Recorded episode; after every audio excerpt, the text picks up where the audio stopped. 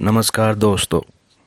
आज मैं फिर हाजिर हूँ आपके लिए एक नई कहानी लेकर, जिसका नाम है सूखा पेड़। जंगल में एक पेड़ के कोटर में एक तोता रहता था। उस पेड़ पर लगे फल खाकर उसका गुजारा हो जाता था। एक बार किसी शिकारी द्वारा चलाया गया एक विष भुजा बाण पेड़ में लग गया। धीरे धीरे उस विष के असर से पेड़ सूखने लगा। उसके सारे पत्ते झड़ गए फल फूल सूख गए, तने भी शुष्क पड़ने लगे।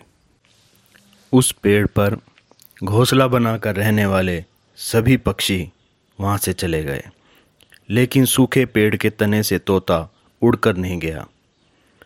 एक दिन पेड़ ने उसे समझाते हुए कहा, देखो मित्र, मेरी हालत दिन पे दिन बिगड़ती जा रही है।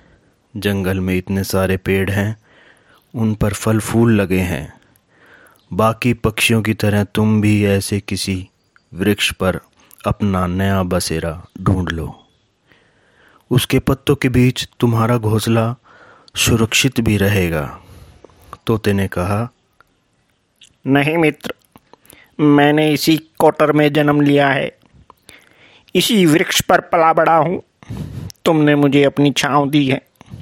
मेरी देखभाल की, मीठे फल देकर मेरा पोषण किया।